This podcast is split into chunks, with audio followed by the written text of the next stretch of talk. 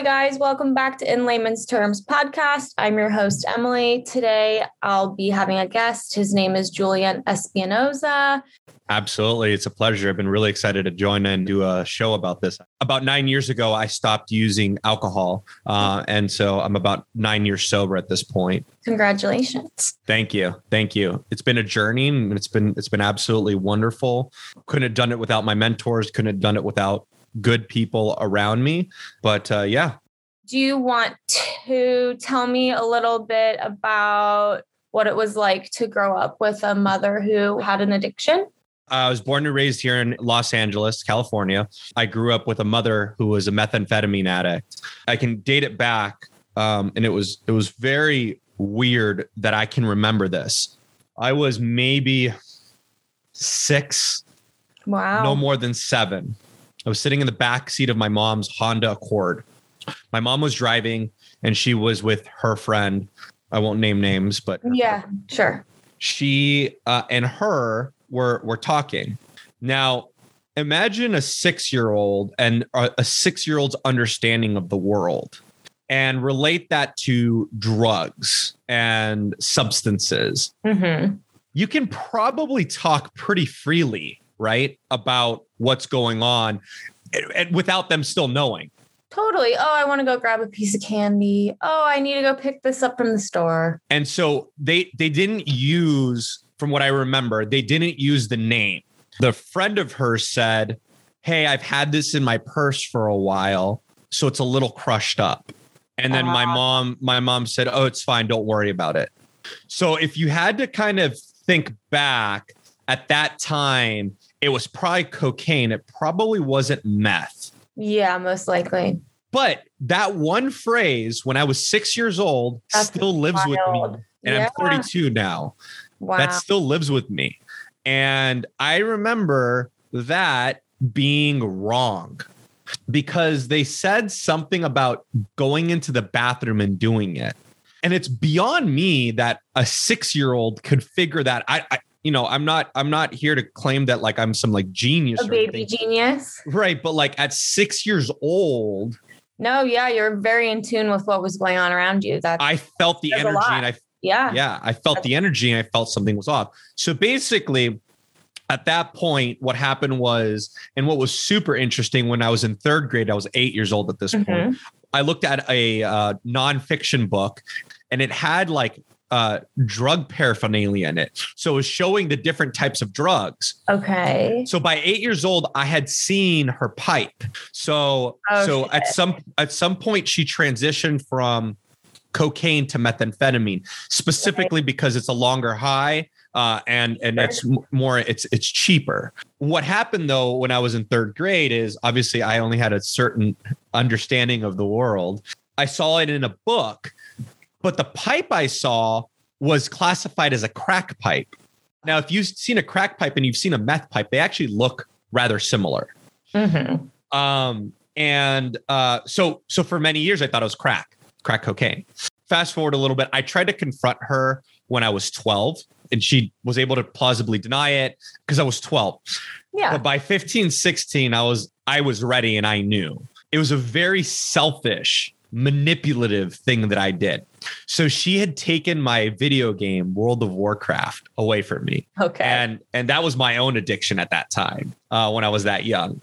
And in her efforts to take that away from me, um, for God knows what reason, I was just probably on the game too much or what, whatever I was yeah. doing, or, you know, getting bad grades or whatever. I basically used what I had on her, right? In, in a sense, blackmail. And I go, listen, you are a drug user. That, you know, she denied for 45 minutes. By the end of it, she gave up she gave up wow. because because of my conviction i did it for selfish reasons just so we're clear so my grandmother was like well people make mistakes and little did i know at this point how much they were aware of her drug habits so apparently at this point when i was in that transition between 6 and 8 years old she actually went to rehab for like a week. Oh, okay. So they were aware that she had a drug habit, a cocaine mm-hmm. habit. As I got older, she she continued to use and and whatever and so on and so forth. Mm-hmm. Um, so it wasn't until I was about 27 where I didn't talk to her for six months. I won't go into all of that because that's just a longer story. But basically, she did something and it upset me to the point where I was mm-hmm. like, okay, I'm not, I'm, I'm, I'm done talking. Yeah. Then what happened was I wrote her a letter. I think it was like a three or four page letter, but but the theme of it was our relationship is no greater than an acquaintance. I guess she had read it once and that that was it. The week after we talked, after six months, she called me and she goes, Hey, I have a problem and I'm ready to get clean.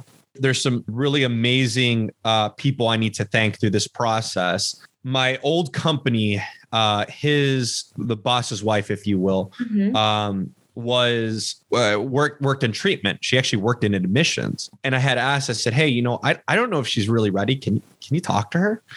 So not only did she talk to her, they took what would have been probably an exorbitant amount of money and made it accessible for us. It was still a big number, but it was about six times less. And so, so they got her in, and I was like, "Look, we could only pay for thirty days. That's all we had." And um, and and she got into um, she got into the program, um and uh and she came out and it was funny she she didn't want to leave she was like oh, i love this she wanted to leave in the first week she was like calling calling me to pick up. i feel like up. that's very normal yeah yeah and then i um i was able to take her to sushi a week after like that week mm-hmm. to kind of make her feel like hey look I'm here. We're local. Everything's fine. Whatever. And so, anyways, for the next three weeks, she was like obsessed and loved it. It's awesome that she has an awesome, awesome support system. It sounds like she's very lucky where I am today, nine years sober and all these things, it's like I have nothing but but to thank her for it. Even though her her missteps didn't create the most pleasurable childhood, her missteps created who I am today. And I'm I'm pretty happy about who I am and what I do. And it's kind of like thanking her for her own addiction. And what are some of your healthier habits that or hobbies that you practice now during your journey on recovery? I probably didn't have the healthiest ones right away, but they were healthier than drinking and partying, right? So I think what I remember is right when I stopped drinking, I I went kind of deep into back to my video game days. Yeah. What was funny is actually I was still going out and partying. I just wasn't drinking. I moved from one addiction to the next, right? Which which is a step. Like let, let's take these destructive ones and let's try to find less destructive ones. And then like it's a journey because at some point like unless you you're you're purely balanced, like you can consider anything an addiction. I think the big thing is like taking baby steps, right? And and and and doing things that you like. So I liked video games, right? Mm-hmm. Now, at the time, I didn't go like, oh, all right, let's do uh, video games now because I'm not drinking. It just sort of evolved into that because I had this energy and I had this space to be able to, to use now that I wasn't drinking. And you don't even need to drink that much to realize how much an addiction, uh, how much drinking takes an effect in terms of your energy and your space. You know, people that drink wine a few times a week or, or, or don't drink that often, but like are drinking like if you're drinking on somewhat of a regular basis, it actually is affecting you and you don't know it. But what happens is because I've gone so clean, I can see different things taking effect and, and, and being an energy source, right? So, like this mental space of drinking, right? It's like it, it takes up some room in your in your headspace, and that's a portion of your headspace. So once you clear that cache, then it opens up for something else, for something you didn't realize. So, as an example, when I was in my drinking phase, I didn't have a car.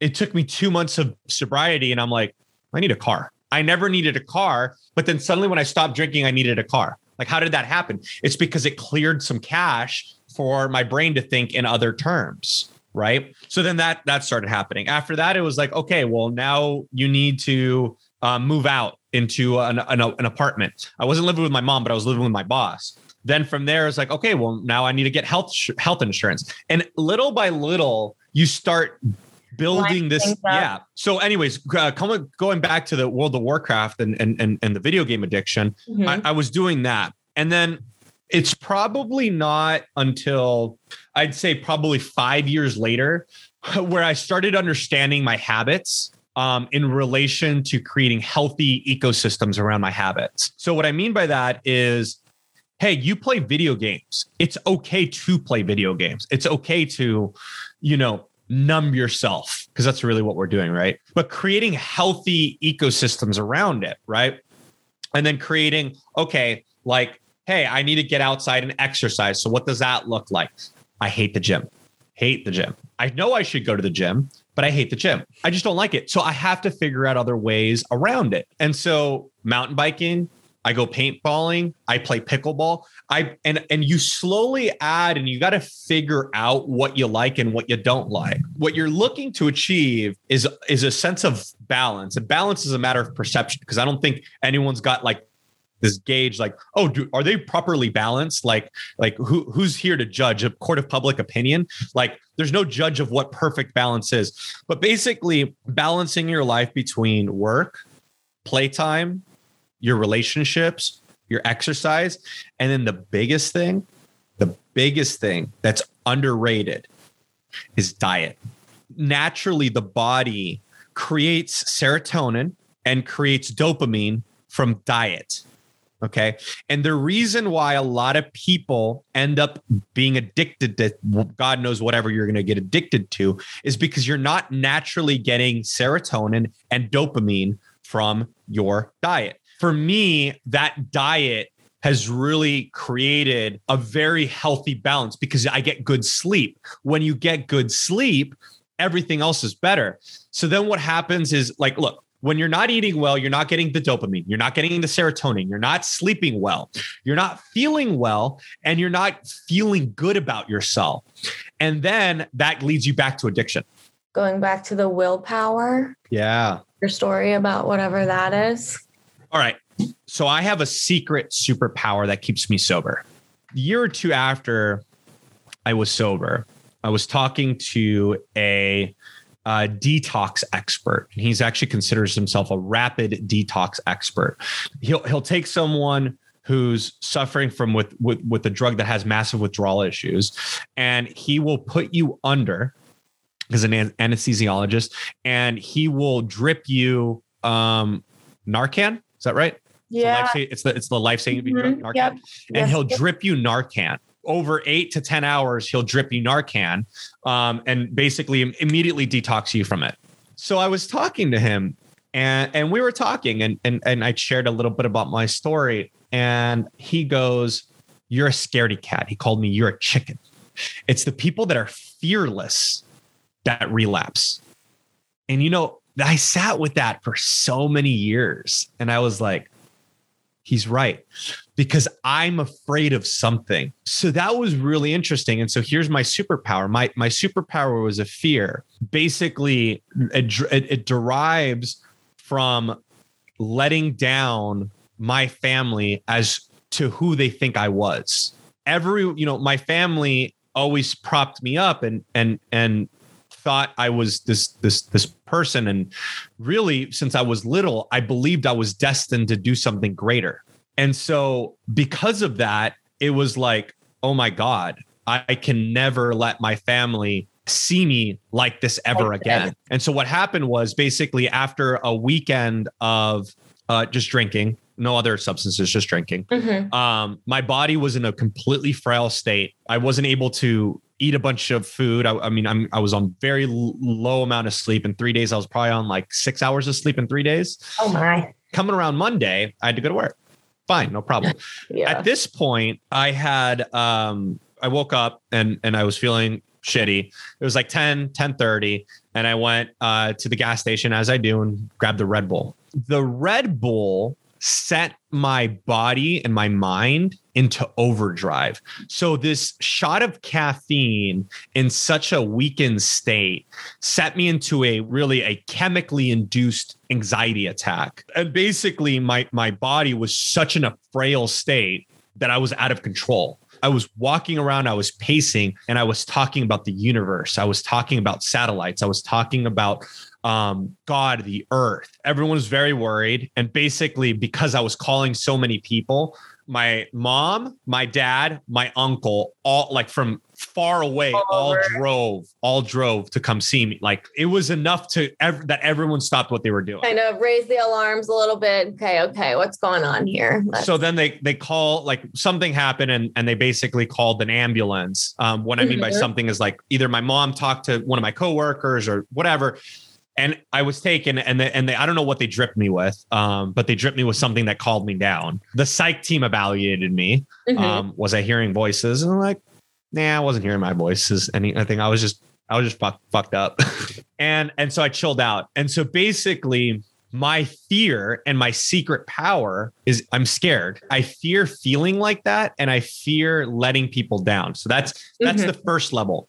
Now after you've been sober for long enough, the question then becomes okay, I know I could pick up a, some alcohol. I know I could pick it up and I know I could drink it, right? And, mm-hmm. and not feel that way. So I know if I had one beer, I wouldn't feel that way, right? Like obviously, it's mm-hmm. it's where I got to because of the drinking. So then the question is, so then how do I keep myself completely sober from not just picking up a beer and just having a beer every once in a while? One thing is I know myself and I take things to the extreme. So I'll have one beer and we'll just keep pounding them. We'll just keep pounding them. The big thing that now keeps me completely sober is when I look back at what sobriety has given me and what I've been able to give back to the world. Mm-hmm. It's almost a sense of responsibility to myself and the universe yes. to not drink. Because again, you can drink, like people can drink responsibly. But I will say, I have an insane amount of clarity in my day to day. And, you know, so you, you've heard things like spirituality, groundfulness, being grounded, putting your feet on the ground, and mm-hmm. spirituality. And I balance, I, I don't go that hardcore, that down, but I clean my body as much as I can and I eat really fucking well at that point, why have an al- a piece of alcohol? Because then I won't be able to think the way I need to be able to think. Anything else for me today, Julian?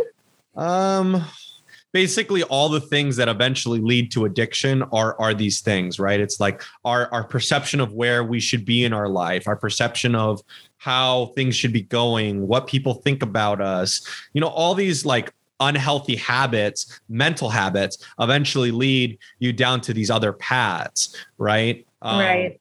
So, you know, for me, the, the best piece of advice was not for that, that how it worked for me is just work on one thing at a time. Like, let's just like this month or the next two months, let's focus on getting a car. Like, let's get your driver's license and mm-hmm. just worry about that. Once you got that, then you get the car. After you get the car, just go get you some health insurance. Cool. Yeah. Now that's figured out. Got it. Let's get mm-hmm. you an apartment. Boom, got an apartment. Now let's get you. Uh, let, let, let, let's start having you cook meals at home. Okay, maybe you're not making the best meals, but that's okay. You start. A year later, you're making more culinary, uh, uh, diverse meals, and it's like, okay, okay, let's worry about getting this next job. Got it. Um, how can I start now? Now that I'm in a in a healthy place, I've taken care of myself, and the oxygen mask's on. How can mm-hmm. you give back? How can you help your community? How can you support your community? My passion project is helping high school and college students to become career ready. So I literally go with high school students, help them with their resumes, with their LinkedIn profiles, and help them get internships that lead to jobs. Wow, um, that's incredible. Yeah, some of my interns have gone on to like intern at NASA and Hyperloop and some. Oh my goodness! Yeah, of like the coolest companies. So like, yeah. you know, it, it, it, it's that's that's how I give back. I'm also doing stuff with COVID stuff right now, but I won't mm-hmm. go into that. But the point is, it's like once you take care of yourself, how do you start contributing into the world and seeing the world as a bigger picture? From the moment I stopped drinking to you know nine years later, where I am today didn't happen overnight. It was a process, it was conversations, it was mentorship, it was working on myself, thinking about the tough stuff, challenging myself, moving to the next thing, taking a couple steps back to take yeah. a couple steps forward, you know, and then still figuring it out. Because guess what? I don't have it figured the fuck out. No one has it figured the fuck out. We're just and that's the secret to day life. by day. The secret to life is no one has it figured out. Thank you for having me on the show. Thank you for coming. It was so great to connect and meet you. I look forward to doing a part two. So, this was Julian. He was on In Layman's Terms podcast. Thank you guys for listening. Thank you, and we'll talk next time. Later, guys.